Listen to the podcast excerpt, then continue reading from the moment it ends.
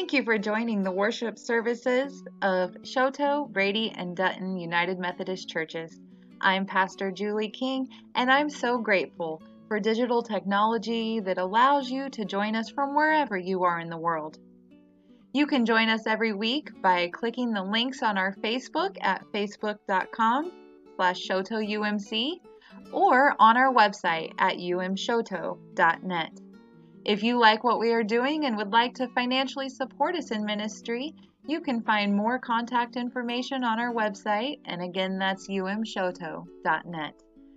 We're so grateful that you are joining us.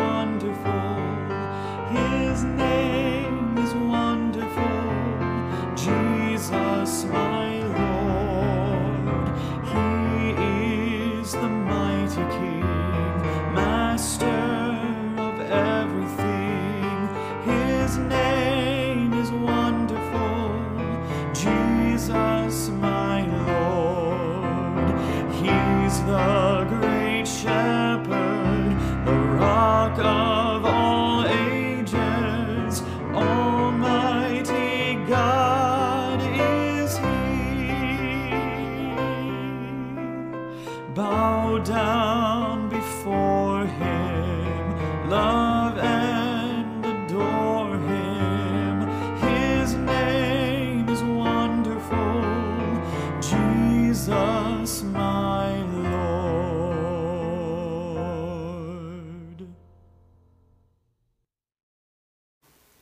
Well, today, of course, we are continuing on, and we are now to the third commandment in this sermon series. If you remember the first commandment, it's that we should have no other gods. You can do your finger trick and hold up the number one.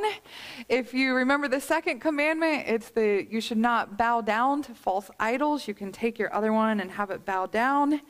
Number three, if we use our three fingers, is that we should not misuse the Lord's name or use the Lord's name in vain. So you can cover your mouth with these three fingers as a way to remember that you're not supposed to spew those things out and misuse the Lord's name. So let's take a look at our scripture reading and see exactly what this commandment says as we read it in the scripture. We'll be reading it in unison today, if you would all join together with me. And this is Exodus chapter 20, verse 7. You shall not make wrongful use of the name of the Lord your God, for the Lord will not acquit anyone who misuses his name. This is the word of God for the people of God. Thanks be to God. Amen.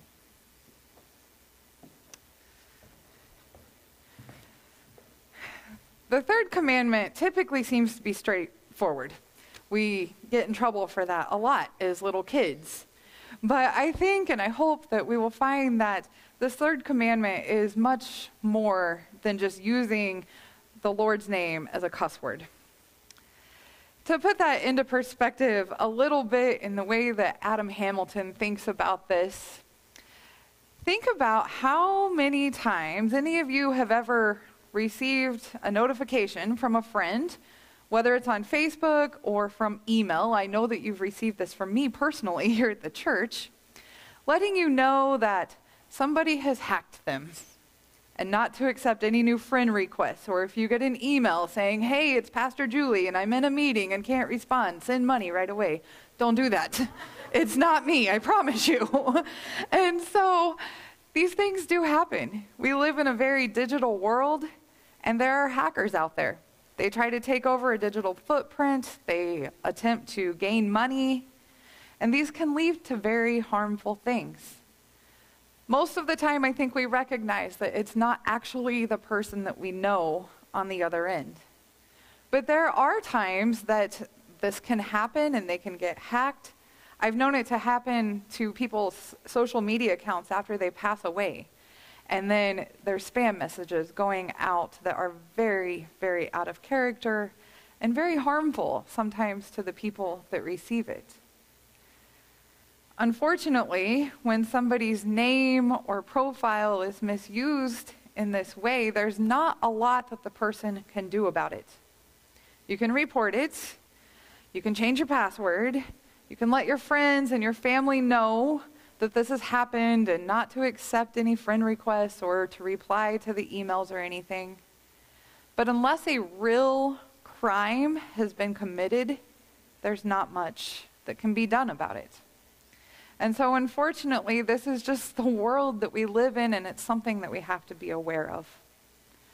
But if you've ever had this happen to you where somebody has misused your name or tried to impersonate you, it's not a good feeling at all. And it can really do damage to you as a person. Adam Hamilton parallels this to what God is speaking about in this third commandment when he says that you should not misuse the Lord's name. And part of the reason that he parallels this is because Adam's trying to make the point that there is so much more to misusing the Lord's name than just to use it as a cuss word or as profanity. So here's a little bit of background so that we can lead into what exactly he is meaning by this. You may recall over the last several weeks that I had mentioned in the Hebrew Bible, it was not the word Lord that was originally written. Instead, it was the capital letters YHWH. In Hebrew, they did not have vowels, and so they would use dots or markings to space apart any time that there were syllables or any time that there needed to be an enunciation in the word. But it was all these capital letters, they were letters and symbols.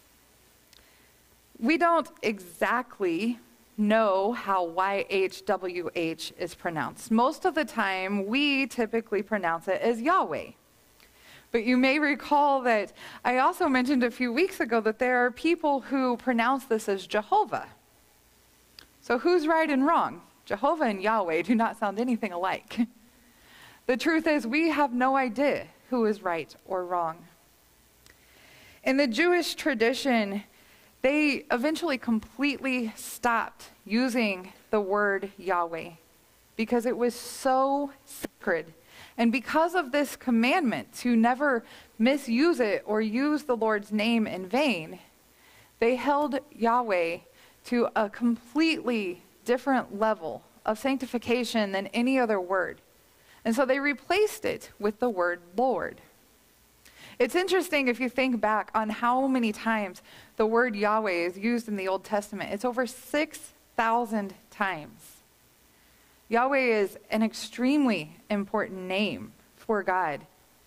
And if we were to think about what exactly Yahweh means, there's not words or descriptions in our English language to fully describe it in the way that they understood it then. We can think of God as being all things, that God is being, that God is the creator of all, the sustainer of all, the provider of all. But even that does not close to tr- come close to truly describing Yahweh. What we do know is that the word Yahweh or Lord or any name that we have for God, for us that's a triune God, is not to be misused. So if we think about this in the ways that that applies to us today, I want us to think about some of the names that we have. We may still call God Yahweh. Of course, we use the word God. We call him God, the Father, the Almighty, the creator of heaven and earth. This is all sounding familiar. We also know a lot of people who may call God the sustainer, people who call God Abba. And then for us as Christians, we have Jesus. Jesus Christ, the Son, and of course, we have the Holy Spirit. All of these things are names, names that we refer to and that we understand as this triune God, the Father, Son, and Holy Spirit. What separates them, especially in this commandment, is to think about any of these names, any of these words. Do we view them and hold them as reverent? And if so, then they should not be misused. So let's take a look at what misusing them actually means. Well, of course, using it in profanity is one way that we should not misuse the Lord's name. And I'm going to say Lord probably throughout most of this, of course, referring to it as Yahweh in the original text and understanding that there are all of these names that we use underneath that umbrella. But what does it mean to misuse the Lord's name? I think all of us are probably very guilty of a very popular phrase right now, OMG, as the sermon title is. That kind of became a shortened version, of course, of saying, oh my God, and using it in a way that we are not really truly crying out to God. All of us, I am sure, are very guilty of doing something that I have been guilty of doing, and that is if I stub my toe or if I'm mad at my kids or if something really just irks me, I will definitely be one to say, I swear to God, or Jesus Christ. Have you ever done that? I know I'm not alone on that. These are ways that we should not use the Lord's name. If we think of profanity or even just profane, it literally means, looking at the Latin root, pro means outside, and fanum means temple. So, in the original meaning of this word, it meant literally to take something holy from within the temple and throw it outside of the temple. In other words, it was debasing or desecrating something holy, stripping it of its sacred character. So, to misuse the Lord's name in vain, and saying this in other words, it could mean that we're stripping the Lord's name of its reverence, or we're using the Lord's name with no significance. So, a first little side thought here, I'm going to have three of these points for you to think about is are you guilty of using the Lord's name as a form of profanity or in that type of expression? And if you are, I would really encourage you to make a commitment to try to stop doing that. Speaking of commitment, then, another way that we often end up misusing God's name is through our commitments or through our actions. What do I mean by that? Well, anytime that we have ever been told to tell the truth, we particularly think about in court, but we often say this just as part of our vocabulary. A lot of times we will say, I swear to God or in the name of God, or even on the presidential oath, they make a promise to all of us as citizens, and then they say, So help me God. By doing this, when we break that trust, or when we just go away from our intentions of doing it in God's name, we aren't just breaking that among people in this world. We're misusing God's name. By taking that oath and that commitment in God's name, we are misusing it. We often think about this as well in religious wedding ceremonies. Anytime that I've officiated a wedding and my own wedding vows, these are traditionally the words that we use in a church wedding. We say, In the name of God, I, Julie, take you, Robert, to be my husband. When we make those vows, it is not just to our spouse, it also is with God in that covenant. And when we break those vows, we are not just hurting our husband, we are not just hurting our family or our wife, too. I guess it, I, not everyone is married to a husband, our wife or our spouse. But we're not just hurting our family by doing that. We're also breaking that covenant with God. And we are breaking our promise that in the name of God, we have fallen short. This is another way that we misuse God's name. And it doesn't necessarily have to be all about when we're under oath in court. Hardly any of us ever experience that. Or hopefully we're not experiencing wedding vows often in our life. But this is really a part of our everyday society. Telling little white lies or stretching the truth or leaving out pertinent information is something that is very common in our world. It's almost like it doesn't even matter anymore. It's become expected that you can't trust every word of every person. And I think that's something that needs to change. We shouldn't make promises in the name of God and do that all of the time, but we should be good, honest people.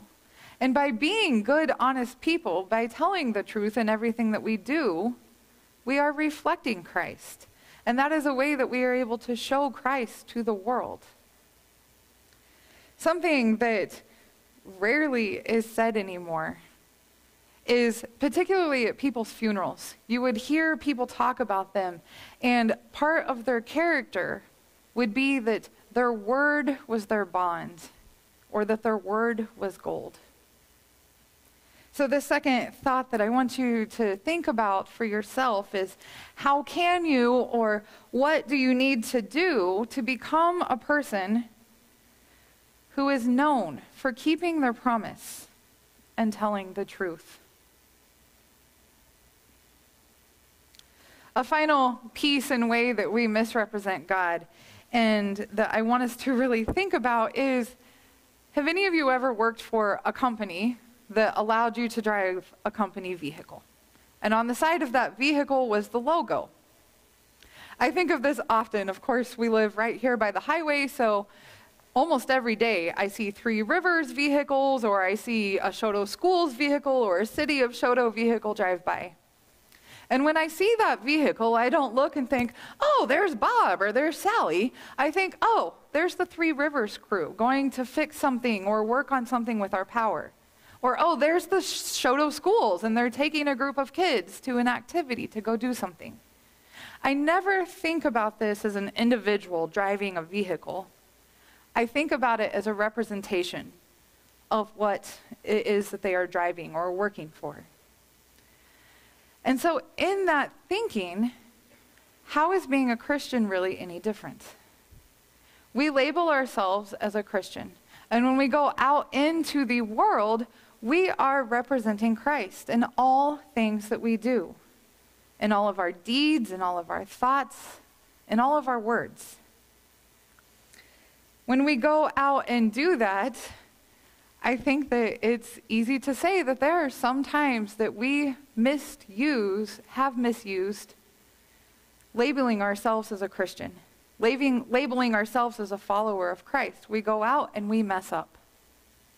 And maybe that's a good thing in a way because that does show people the grace of Christ, but it's not something we could, should go strive to do. We know that because we are human, we are going to continue sinning. And we are going to continue messing up. And we are going to misuse labeling ourselves as a follower of God and a believer in that way. But it's not something we should go try to do.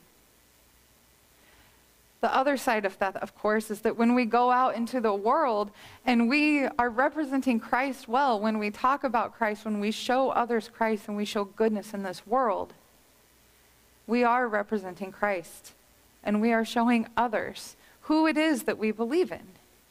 And when we do that, we're glorifying God's name rather than misusing it.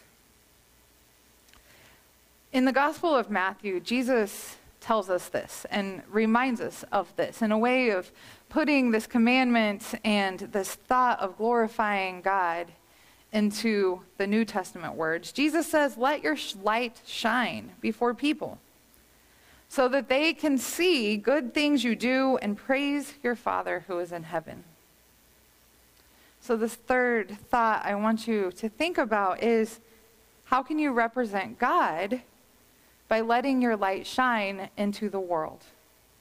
To be a person who goes way beyond just coming here on Sunday mornings and sitting here listening to a sermon or going home and reading your Bible and knowing what it says, how can you be a person who goes way beyond that and goes out into the world to be the image of God and to show others who our amazing God is.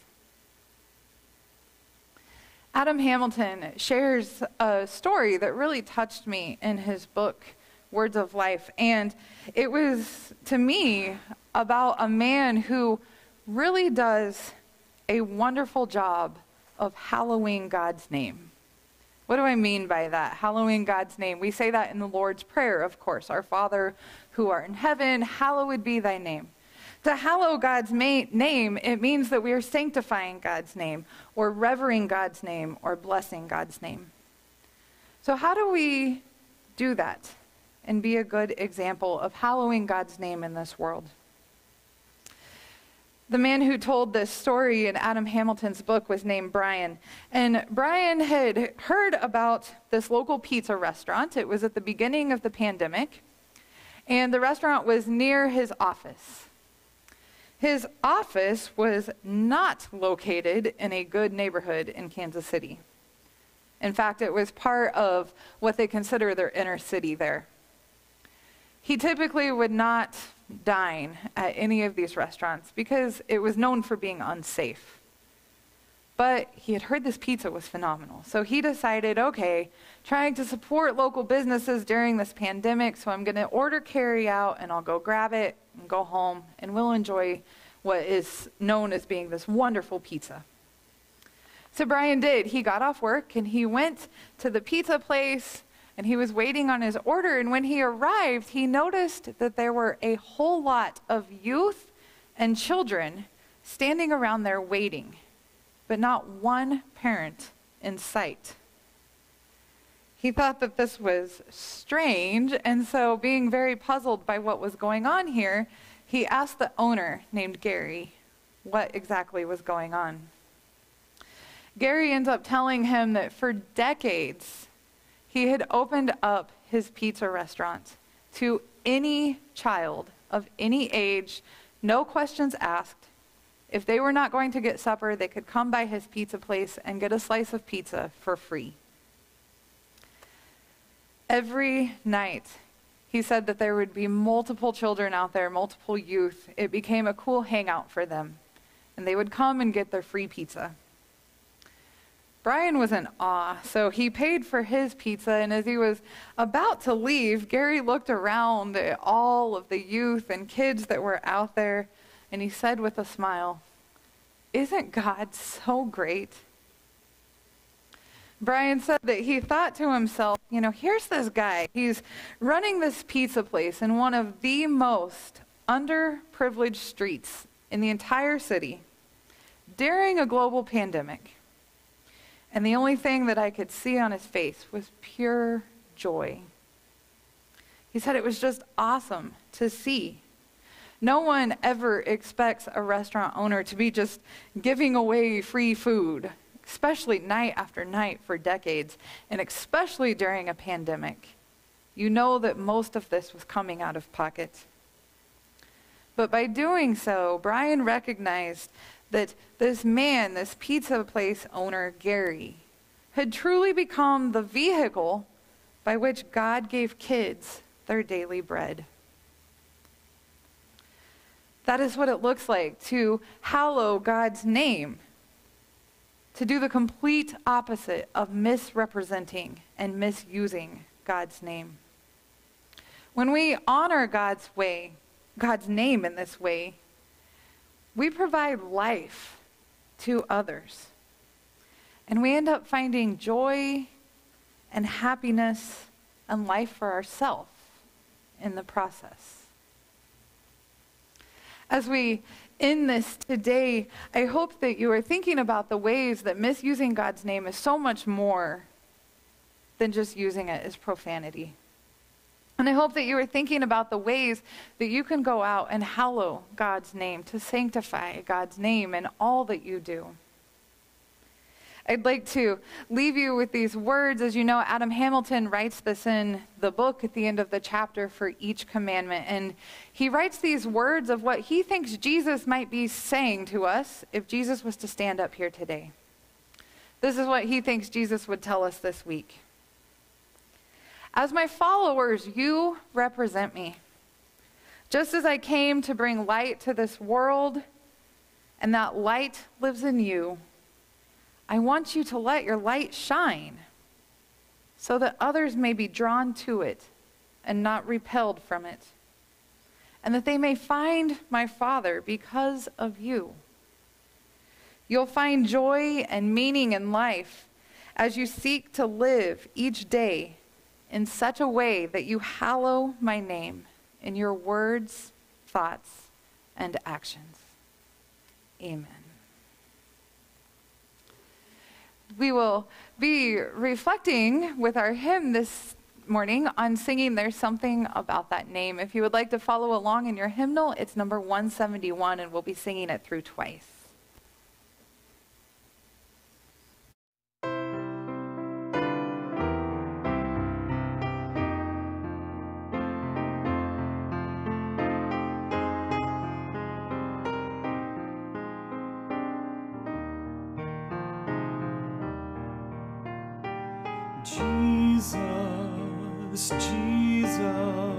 Jesus,